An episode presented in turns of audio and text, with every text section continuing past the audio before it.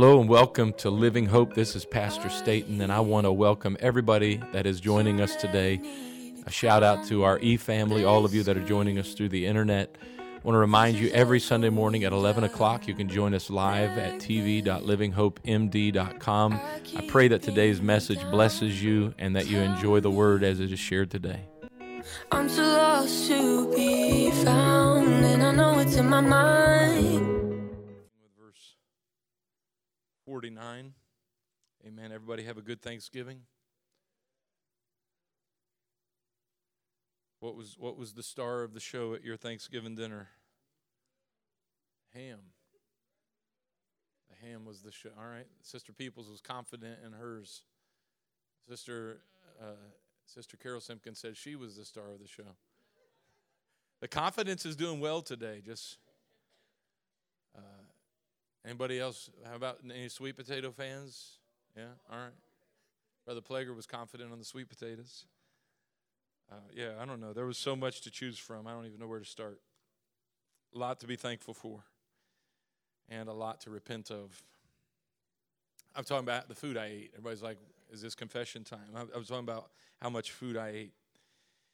All right, uh, John chapter 8, verse number 49.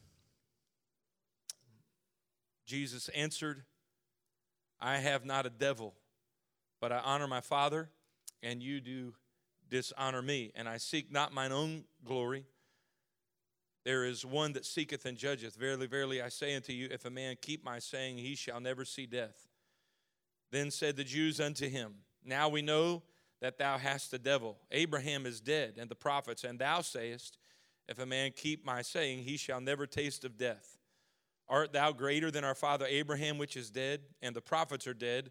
Whom makest thou thyself? Jesus answered, If I honor myself, my honor is nothing. It is my Father that honoreth me, of whom ye say that he is your God. Yet ye have not known him, but I know him. And if I should say, I know him not, I shall be a liar like unto you. Ouch. But I know him and keep his saying. Your father Abraham rejoiced to see my day, and he saw it and was glad. Then said the Jews unto him, Thou art not yet fifty years old, and hast thou seen Abraham? And Jesus said unto them, Verily, verily, or truly I say unto you, before Abraham was, I am. And after that, they took up stones to cast at him. I want you to look at all the other things in there that Jesus had said to them. He called them liars. Right? He had told them that uh, basically what they were taking from it anyway is that uh, Abraham and the prophets were sinners, were not right, were, were not perfect, or maybe righteous would be the way they took it. But when he made that statement and said, Before Abraham was, I am, that was the final straw. Then they took up stones to cast at him, but Jesus hid himself and went out of the temple, going through the midst of them, and so passed by. Amen. You can be seated, and we're going to look today, and uh, the teaching today is going to simply be on that phrase I am. I am. It is likely that most of us, I feel safe to say today, that most of us do not possess idols in our homes. I'm pretty confident that I wouldn't come through maybe the majority of your homes today and find a shrine of Buddha sitting in your foyer when I walk into your home. Uh, there wouldn't be any of the uh, shrines or statues in honor of the goddess Diana, as was one of the more popular uh, goddesses worshipped in the Old Testament or even in, in the Gospels we find, uh, nor unearth altars that have been built to worship Baal. I'm pretty confident today that when I talk about uh, having idols, most of us would say, Yeah, no big deal. I don't have idols in my home. I don't have idols in my life. I don't believe in worshiping Baal or or Diana or any of the other gods that were mentioned in the Old Testament. I believe that we would all scoff at the notion that we might struggle with the sin of idolatry. Now, there might be other sins that we would look at, the Ten Commandments listing, that we would say, you know, that one's, you know, the, the, that whole, you know, not, not, not telling any lies, bearing false witness. I maybe from time to time I've struggled with that one. And, you know, there's some of the other ones that, that I would be being honest, maybe I struggle with. But idolatry, I think we would all, you know, just kind of a reflex I don't really struggle with that one. But I want us to look at this hypothetical figure by the name of Joe. If you're here today and you're Joe, I'm not talking about you. This is a make believe fictitious character. So Joe is driving to town in a shiny new red pickup truck, listening to the radio, and Joe hears an ad for the singing competition by the name American Idol. And something inside of Joe cringes as they begin to advertise and promote this show. He cringes at the word idol being used. He believes that nobody and nothing should ever be put on an idol or on a pedestal rather as an idol. In no way, shape, or form should these, peop- these people be worshiped as if they were a God, Joe believes. And so Joe prays a silent prayer, thanking God that he has no idols in his life. As Joe continues on with his day, the Lord tried to teach him a lesson. Returning his truck after running an errand, Joe notices a big dent on the side of his red, shiny truck someone had carelessly slammed a door into his truck. Maybe he could patch it up by getting a dent repair kit and smoothing out the dent, but the task would probably prevent him from being able to make it to Wednesday evening service. He hated to miss, but the truck demanded his attention. Sadly, Joe would also miss service on Sunday. He had bought a nice bass boat for fishing on the lake, and he looked forward to showing off his new truck and the new boat down at the docks. No doubt many of his friends and neighbors would be jealous he was sure that the Lord would bless him with a great haul of fish, just like he did Peter, Andrew, James, and John. Joe planned to bring home the fish and fry them up on his new grill. As Joe heard the American Idol commercial play again, he smugly said out loud, Thank you, Lord, that I have no idols in my life. Joe seems strangely similar to the Jews in the first century. They thought they knew everything about Jehovah and boldly proclaimed that they would not put anything before him. Yet when Jesus appeared right before their eyes, they had no idea that he was the God who appeared to Moses at the burning bush. Blinded by ignorance and anger, they wanted to stone Jesus for proclaiming himself to be the great I am. And although we rejoice in the revelation of the oneness of God, we must be careful not to lose sight of the identity of Jesus by allowing possessions. Amen. I know you don't have Buddha sitting in your lobby. If you do, you know, you might consider getting rid of that. That is an idol. That's a blatant idol. You probably don't have any altars to Baal, but an idol is anything that gets between you and God. An idol is anything that can keep you from the presence of God. So I just want you to think about we all have things that battle in our life for that position of being an idol in our lives. Amen. And so it's not the blatant that, you know, Joe's getting offended because of American Idol, and meanwhile, he can't make it to church on Wednesday night because of an idol, because his red shiny truck has a dent in it. He won't make it Sunday morning because of an idol. So he cringes at American Idol, but he can't make it to church because of his the idols that he has in his own life. So we've got to be careful not to lose sight of the identity of Jesus by allowing our possessions and other things to pull us away from God. While we may know that calling on Jesus means calling on the one God of the Bible, we may not always act like it. When we neglect church, prayer time, and Bible study for our modern day idols, we are more like the first century Jews who failed to realize the greatness of the one that was in their midst. So, for the next few minutes this morning, we're going to look at the great I am, who he was to the Jews, how they missed him, and how that relates to us. So, the first point that I want us to consider today is simply this that Jehovah is the great I am. Amen. We all believe that, right? The God of the Old Testament, Jehovah, the God of Abraham and, and, and, and Isaac and Jacob, the God of Moses, he is the great I am. Amen. He is the God that we serve. And first, we should, we, uh, we should note that the ancient world was very much given to the understanding that there is a God. And, and in fact, they were given to the worship of many gods. So we live in a, a um, culture today where kind of a new thing, I, I think we might, I think they would try to get us to believe that it's always been this way, but atheism. Atheism is the belief that there is no God. And that's really a relatively new thing. Now, there, I'm sure there's always been people throughout history that have denied that, that there is a God, but really, in, in most ancient cultures, they believed there were many gods. They didn't, it was very, uh, very scarce for there to be anybody you would find that would say to you, There is no God. All right, it's just in modern times that we've gotten so smart that we can believe we can exist without there being a God. All right, even even in ancient times, while they may have not, not have known the true identity of who God was, they, they knew there was a God. Now, in, in modern cultures, we smugly turn up our noses at cultures of bygone eras as if, you know, how many be honest and think, man, you know, we're so much smarter than they were 100 years ago, right? Are we really? I mean, I think, you know, we, we allow so much clutter into our lives. Maybe 100 years ago, they were just smart enough not to allow all the junk into their lives that we allow in. But I think, you know, there's this tendency that we think we're more educated than people have ever been, and we're more advanced than people have ever been. And so there's this mindset, I, I think, that prevails in today's culture that we're so much smarter and we're so much more advanced than cultures have ever been before. And, and as, as if now we have arrived at this place of wisdom to now we can finally figure out that there is no God. Well, I challenge you to go to Jerusalem you get a chance. Right now, they're not letting any outside visitors in, but if COVID ever does really ever get to go away, um, go over to Jerusalem and go to Herod's temple that is still there and look up at the top of that temple with that is made up of stones that weigh 50, over 50 tons each. I was there a few years ago and looked, and these stones are gigantic. They're, there's, I don't know, and, and they're elevated, I don't know, 30, 40, 50 feet up, uh, stacked one on top of the other, just perfectly placed. Thousands of years have gone by, and wars and battles have been fought, and those stones are still standing there. And, and the, the question is, how did they get there?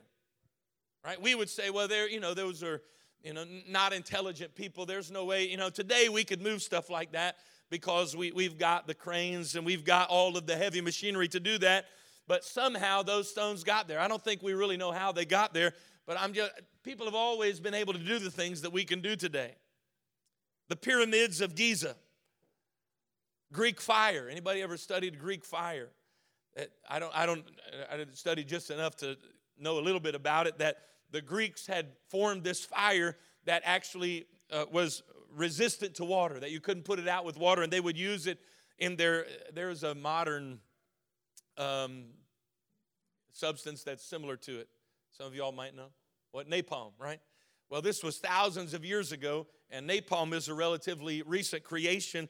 But thousands of years ago, the Greeks had created this thing that would be similar to what we call napalm today. Even, and, and i know I'm kind of digging off on a rabbit hole, but I, I read of one they, they, found recently in a, a the early 1900s, a, a device that just recently they figured out it was a computer, really, is what it was from probably 3,000 years ago, a computer that had many of the same uh, capabilities of our computers today. And so while we think that we're so much smarter than people have ever been before, the fact is that we're really not that much smarter than they were. Amen. And, and really, how smart really are we when we come to the place that we think we could get ourselves here, that we think that we don't need a God, that we think there is no God, but yet we think that we've, I say we, that society today thinks that they've become so smart and smarter than any other culture that just now we finally figured out that there is no God. However, these ancient cultures, while they would have thought atheism to be strange and ignorant, they were on the other extreme of that and they made a God out of everything. And this worship of many gods would be termed polytheism. We see this in Acts chapter 17 when Paul is at Mars Hill in Athens, which was the political and intellectual capital of the Roman Empire at that time. And they Paul is walking around in at Mars Hill and he sees there is inscriptions to all kinds of gods. And he even finds one that they say, you know, just in case we missed a God, they had a, an inscription to the, the, to the unknown God. And Paul kind of settles in there. He says, well, let me, he sees that as an opportunity to preach to them. He says, let me tell you about this God that you don't know yet. But this, again, is just evidence that the most intellectual societies of these ancient uh, cultures, they believed in many gods. Israel, in fact, was thought to be strange because they worshiped just one God. All of the other nations around them, all of the nations that surrounded them worshiped many gods, but Israel proclaimed that their God was one God. Amen. Every other nation surrounding Israel was polytheistic. They worshiped many gods. Uh, when, when they would have asked Israel about this one God that they worshiped or they served, here's how an Israelite would have responded that they, they would have taken them back to a burning bush. When the gods, or rather the nations surrounding Israel, would have asked an Israelite about this one God that they serve. Tell us about this one God and who He is.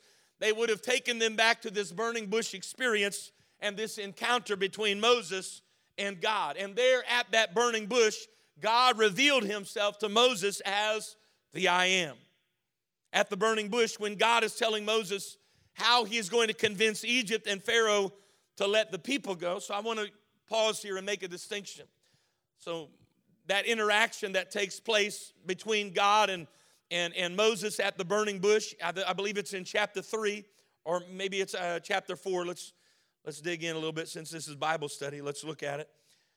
Exodus chapter, let's see.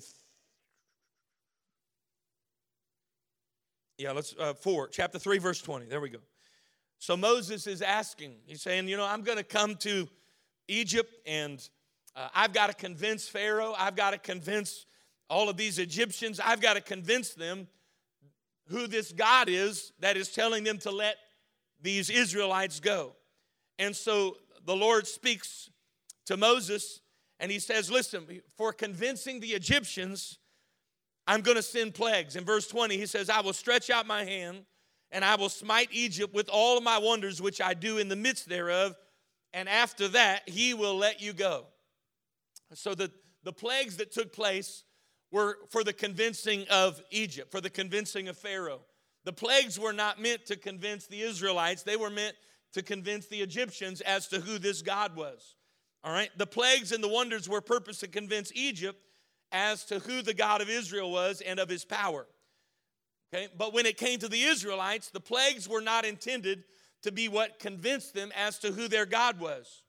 Now, chapter 4 tells us that the miracles that took place in the courtroom of Pharaoh, that they were demonstrated to confirm. So we say, well, what about the miracles that took place? You know, if the if the plagues were there to convince the, the uh, to convince Pharaoh, then what about the miracles that took place? Weren't, those those for the Israelites?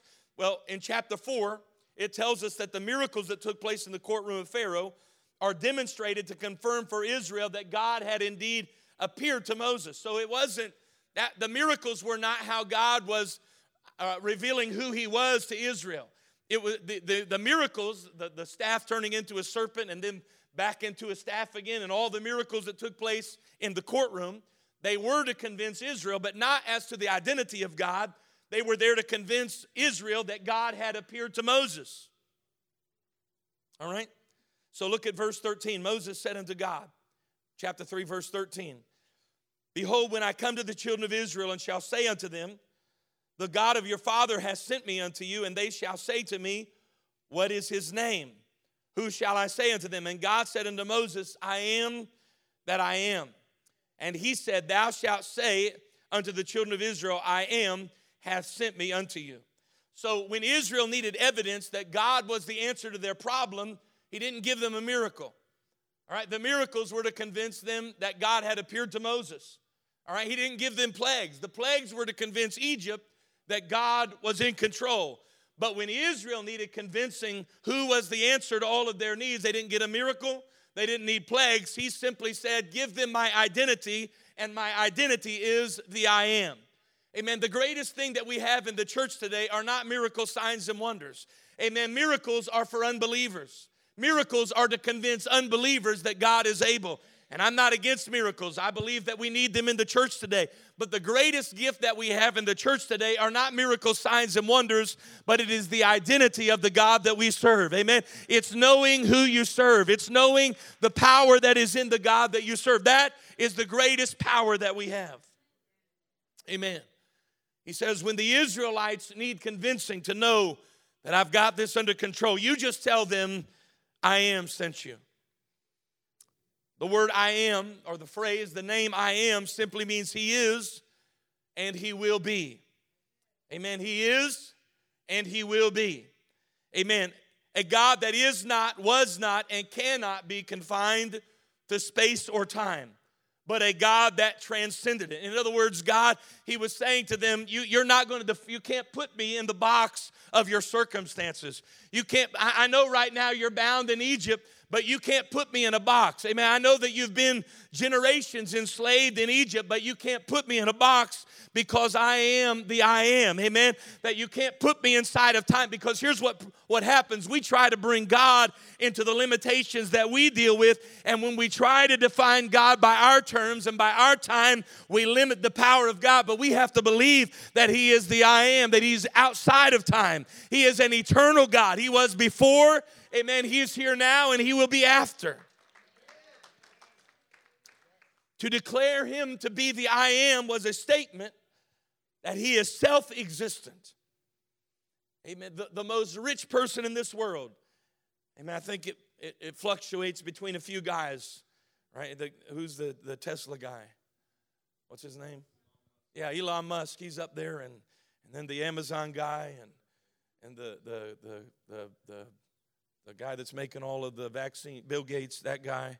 Those guys fluctuate between who's the richest, right? They go back and forth all right and and i don't know who it is today but not not one of those people can say that they got here on their own not one of those people can say you know what that before t- uh, that, that nobody created me that i got here on my own and and when time is over i'll still be here but the i am was a statement that i am self-existent amen and that is difficult in our minds for us to comprehend because everything in our world has a cause and effect Everything in our world, right? I got here because Jerry and Linda Staten met and got married, and, and some, you know, anyway, we'll leave it there, right? But there was a cause. I got here because there was a cause that brought about me, all right? There, everything in our lives, there's a cause that brings us to the point of where we are today, right? Something happened to get us to where we are today, but the statement I am was God saying, There is no cause. I was here. Amen. Nobody created me. I was here before creation began.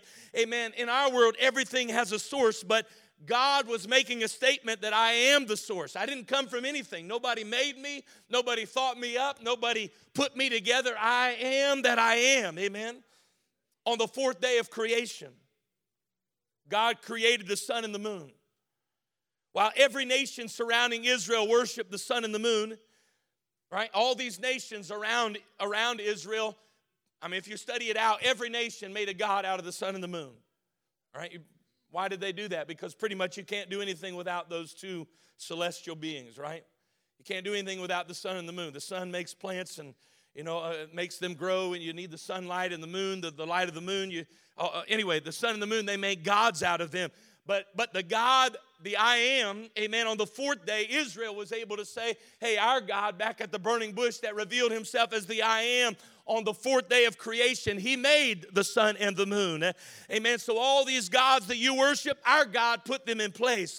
The things that you do, amen, the, the, the, the, light that they give, and the, the, the sun and the moon that you worship, and the way that they govern the seasons, the only way they can do that is because my God gave them permission to do that. The I am was a, a statement that our God is preeminent over every other God. Amen. Any God that this world has created, when we make the statement that we serve the I am, amen, the declaration that we are making is that every other God Every other thing, money, amen, is which is an idol in every society, in every time. Amen. Our God is the Jehovah Jireh. He is the provider. Amen. That all the gods of this world wouldn't even be here today if it weren't for our God giving them permission to exist. As the I am, he is transcendent to time. That means he sees the past, the present, and he also sees the future. so he looks at Israel and he sees them in their bondage in Egypt. He hears the cries of past generations. He sees them in their present condition, but he also sees their future possessing promise. He looks at, and, and, and in one glimpse, God sees their past. And he hears the cry of generations in bondage in Egypt. He sees them in their present condition and he sees their affliction, but he also sees the future potential that is in them. Amen. That, that is the statement of the I am God. And, and nobody else in here, we, we, you may know your past and you may know your present, but you really don't know your future potential. Amen. That's why you've got to put your life in the hands of the I am because He doesn't just know where you come from, He doesn't just know where you are, but He also sees the potential of what you can be. Amen. And because he is the I am, because he rules over every other God that man could build, because he is transcendent over time, he sees your past, he knows your present, and he also knows that he has for you a future. And because of that, the God of Israel is everything that we need. Amen. How many of you believe that if you knew your future, if you knew your past and you knew your present and you really knew your future, that you would be able to get everything together that you need? The problem is we don't know. The problem is we don't really, I have a hard enough time just maintaining my present. The enemy really does a good job at trying to get me stuck in my past. Amen. If I can just get kind of in tune with my present, I feel pretty good about things. But God is a God that the I am says, not only do I know your past and I know your present, but I also know your future. And so the I am is everything that we need. The I am was everything that, that Israel needed, even in their enslavement in Egypt. Jehovah was everything that they needed. And so that statement to Moses at the burning bush when he said, I am that I am, it was a declaration that I am everything that you need. Amen. So let's move forward in time and let's look now at the second point, which is Jesus as the I am. So now we've come, Egypt, Israel's obviously moved out of Egypt. They've inhabited promised lands, and generations have come forth. now this man named Jesus comes on the scene, and he's causing quite a, a commotion. He's healing, he's raising the dead, forgiving sins, changing lives on the Sabbath confounding religious leaders with his wisdom, and nobody is really quite sure who this Jesus is. The town that he grows up in is offended by his miracles because they know him as the carpenter's son. There are some that believe him to be the Messiah. Some suppose he is the second coming of the prophet Elijah. Many believe that he is a magician or a trickster, that is simply an impostor as, as a Messiah. Even his own disciples, when Jesus asked them who he is, they're uncertain of his identity. As long as he was just doing miracles, healing, and raising the dead, it left it up to speculation and conjecture as to who Jesus was. But in the God, especially in the book of John, Jesus be, is recorded. Jesus begins to make some very specific statements that are that are recorded as I am statements. Jesus is beginning to reveal himself as the I am. That's, you know, the same voice that smoke, spoke out of that burning bush to Moses and said, I am. Jesus begins to reveal himself as that same I am. In John chapter 8, Jesus made a bold statement. He set up this statement by providing clues to his identity in the chapter with the words I am when Jesus said in verse 12, I am the light of the world. Many people probably thought he was using a common subject and verb when he said, I am. Amen. That's kind of a common phrase. You know, I am tired. I am hungry. I am full because I ate too much at Thanksgiving. Those are common. But Jesus wasn't just making a statement of his condition, he was making a statement of his identity. When he said, I am the light of the world, it wasn't just him saying, This is a condition that I fulfill. He was saying, This is who I am. I am from above. I am not of this world. In verse 23, they probably became a little bit more concerned. However, in verse 58, Jesus makes this statement Before Abraham was, I am. Amen. There was no question about what statement he was making at that point. That was for the, for the religious leaders, for the Jewish leaders, Jesus at that point crossed the line. Jesus had used the ultimate pronoun and the ultimate state of being to identify himself as the very one that met Moses at the burning bush. In verse 58, when Jesus is standing before all of these religious leaders, and he, you know, he's been kind of hinting to them, I'm the light of the world, and I am from above, and I am not of this world. They're, they're on edge because he's using this phrase, I am a lot. But in verse 58, he drops the gauntlet and says, Look, I'm not playing anymore. I'm not speaking to you in riddles anymore. I want, I want to declare to you right now who I am. I am the I am. Amen. Jesus even proclaimed to predate Abraham, who was the father of the Jews. But it was when Jesus declared himself to be the I am that many began to follow him. Many began to believe in him. Listen, there's something about knowing the identity of who Jesus is that solidifies your faith. As long as Jesus is just, you know, a good thing to do on Sunday and, you know, it's a nice family thing we got going on and, you know, mom and dad worship Jesus and grandpa worship Jesus you know, and we go to church and we do the same because, you know, and there's a lot of that in America today where, where Christianity is just a good family thing. Know, Jesus is just like sweet tea and fried chicken. You know, we all love Jesus. He's part of our American culture and identity. But when you come to know him as the I am, uh, amen, the God that spoke to Moses at the burning bush, uh, the God that was before time began, uh, when you come to know that's who Jesus it's, it's more than just sweet tea and fried chicken. It's more than just going to church and then watching football on Sunday. Amen. It's everything that I need is in the I am.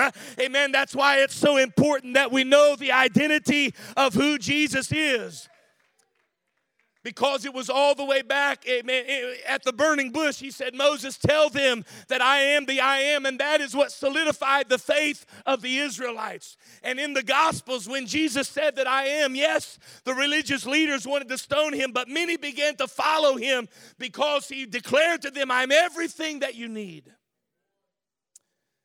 The religious leaders were not confused about what Jesus was saying. The religious leaders today might look back and still be confused as to the identity of who Jesus is, but on that day, when Jesus stood before these religious leaders and said, I am, and said to them, I was before Abraham, they knew exactly what Jesus was saying. Amen. And, and as he was saying, you know, I'm the light of the world and I'm the bread of life, they were becoming more irritated. But when he said, I am, when he turned to them and said, Before Abraham was, I am, amen, they, they went beyond being, being irritated, they lost their minds. And rather, I don't know, maybe I would think that if I all of a sudden had a revelation that I'm standing in the presence, amen, of the one that created the, the moon and the stars and the heavens and the one that prophets have been prophesying about, if all of a sudden I have this revelation, that I'm standing in the presence of this Almighty God, maybe I would want to worship Him. But the Bible says they picked up stones and they desired to kill Him. Why is that? Because they had made religion their idol. They, they had made religious traditions their idol. Jesus is standing in front of them saying, I'm everything that you need.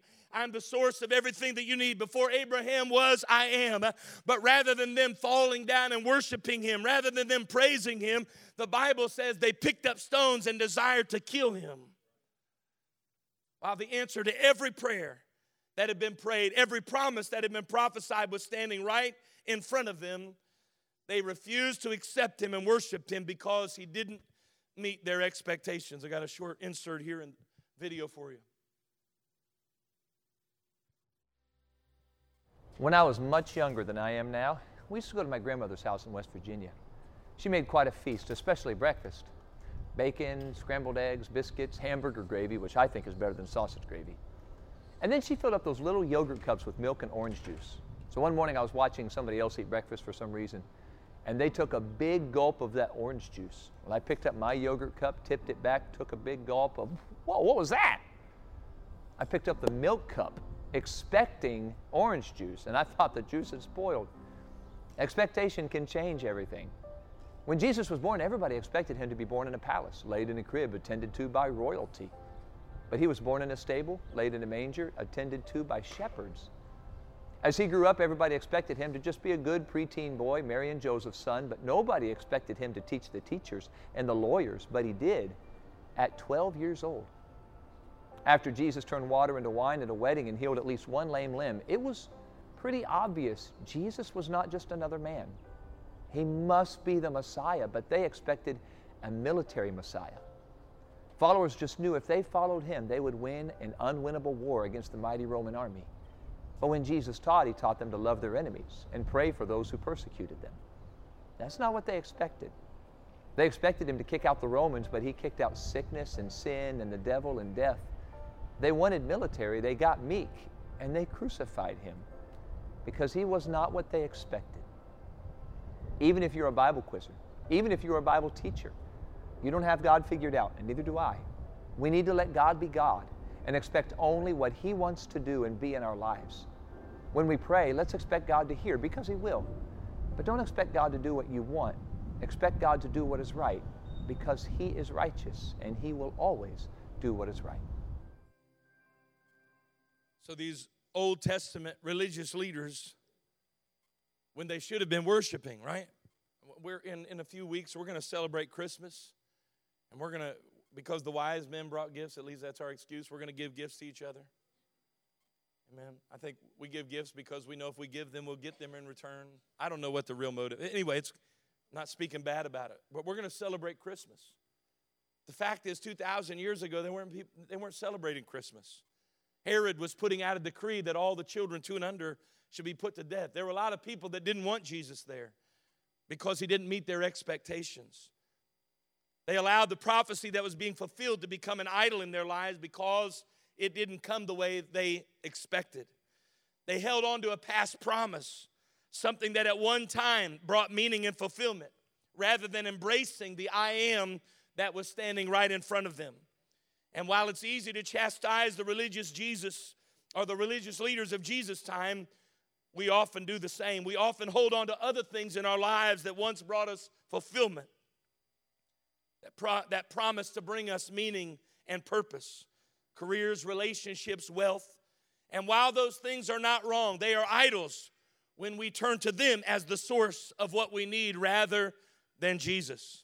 Amen. I don't want to go through this Christmas season and and you know just celebrate the traditions. Amen. I want i, I want to i want to celebrate jesus. I want to celebrate the i am that all the craziness that is going on in our world today i know the answer. Amen. The answer is not that we all sing christmas songs together. The answer is the i am. Amen. He is the solution. He is the source. He's everything that we need and his name is jesus. And the final point that i would bring us to today first of all jehovah of the old testament was the great i am Jesus in the New Testament is the great I am. But finally, there is only one I am. The truth is, modern culture may embrace atheism, but in actuality, there are more gods being worshiped today than ever before. Gods of political power, military might, tech giants, and the list goes on. We think that if we can just get what they have to offer, I can just get the latest iPhone, I'll finally feel fulfilled. Amen. If my guy can just get in the White House, then my needs will be met, that my voice will be heard, that, that my concerns will be validated. Amen. I know none of you think like that, but if you didn't know it, there are people that do. Okay, we all think like that. Military might, my needs. Thank God we live in America. We got a powerful military, and, and we feel secure because we have military might behind us. And, and all of these things we turn to and we look to as sources of strength in our life. And th- that those are the things that are going to make sure that our needs are met. But we must believe as the people of God that there is only one I am. There is only one with power to save and deliver. There is only one with power to bring true meaning. Amen. The new iPhone isn't going to bring true meaning to your life. If you get one, God bless you. Amen. It just got better ways to track you and keep up with everything you say. Amen. Maybe a little conspiracy there on my part, but anyway, I, I, that's what I believe. Uh, but we, we've got to believe that those that's not going to be what finds me fulfillment. It's not the newest vehicle that, that, that I'm able to drive. It's not the bigger home. All of those things, I guess, are fine and good, but they, they become idols when we look to them as satisfying our needs. But there is only one I am. There is only one with the power to save and deliver. The I am was Jehovah in the Old Testament, and he revealed himself as Jesus in the New Testament. Amen. If there were two of them, they would have been the we are. Right? Jehovah would have said in the Old Testament, we are, and Jesus in the New Testament, yeah, we are. No, Jehovah said, I am, and Jesus said, I am. That lets us know that Jehovah and Jesus are not two separate beings, but they are one and the same. Amen. That Jesus is the Almighty God. Amen. Amen. He's not a lesser God. He's not a demigod. He's not a second God in a, in a three person Trinity. He is the great I am. He is the Almighty God. Jehovah manifest himself in flesh as Jesus Christ. We can only worship the I am in spirit and in truth when we know his identity.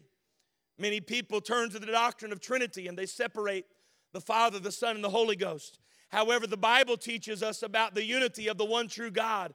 Jesus Christ is Jehovah, himself manifest in the flesh. John 1:14 states, "The word was made flesh and dwelt among us." 1 Timothy 3 and 16 give us further insight into Jehovah manifesting himself in flesh when it says, and without controversy, great is the mystery of godliness. God, Jehovah, was manifest in the flesh, uh, justified in the spirit, seen of angels, uh, preached unto Gentiles, believed on in the world, uh, and received up into glory. Amen. This verse describes everything. Who did those things? Who manifested himself in the flesh? Who was justified in the spirit? Who was seen of angels and preached unto Gentiles? There's only one that fulfilled all of that, and his name is Jesus. Amen. Jesus is Jehovah. Jesus is I am. The name Jesus means Jehovah Savior. Even the name Jesus reveals the key truth about his identity. Jesus means Jehovah Savior. Isaiah 12 and 2 proclaims, Behold, God is my salvation. I will trust and not be afraid, for the Lord Jehovah is my strength and my song. He also is become my salvation. That same word that is used there, we could easily substitute and simply say it this way The Lord Jehovah is my strength and my song. He also has become my Jesus. Amen. Amen. It is Jesus who saves us from our sin. It is Jesus who heals us of our sickness. It is Jesus who saves us from our addiction. And if we humble ourselves and have a heart willing to receive illumination, Jesus saves us from misunderstanding his true nature and identity when we call on Jesus. What are we saying when we call upon the name of Jesus? Here in a few minutes, when we enter into worship and we begin to lift our hands together, we begin to call upon the name of Jesus. What really are we doing? Are we just calling on one of the multiple choices of the many gods that are out there and and some worship, well, they call him Muhammad, and some call him Baal, and some call him Buddha, and, and all these different names. Is Jesus just another option, just another multiple choice in, the, in all the options that are out there? No, when we say the name of Jesus, amen, we're making the same declaration that was made to Moses at the burning bush. We serve the God who on the fourth day of creation put the moon and the stars into existence. Amen. We serve the same God who raised the dead. We serve the same God who created everything that was created. He is the source of all things. Everything that was created was created by Him. And when we call on Jesus, we are calling on the God of the Bible.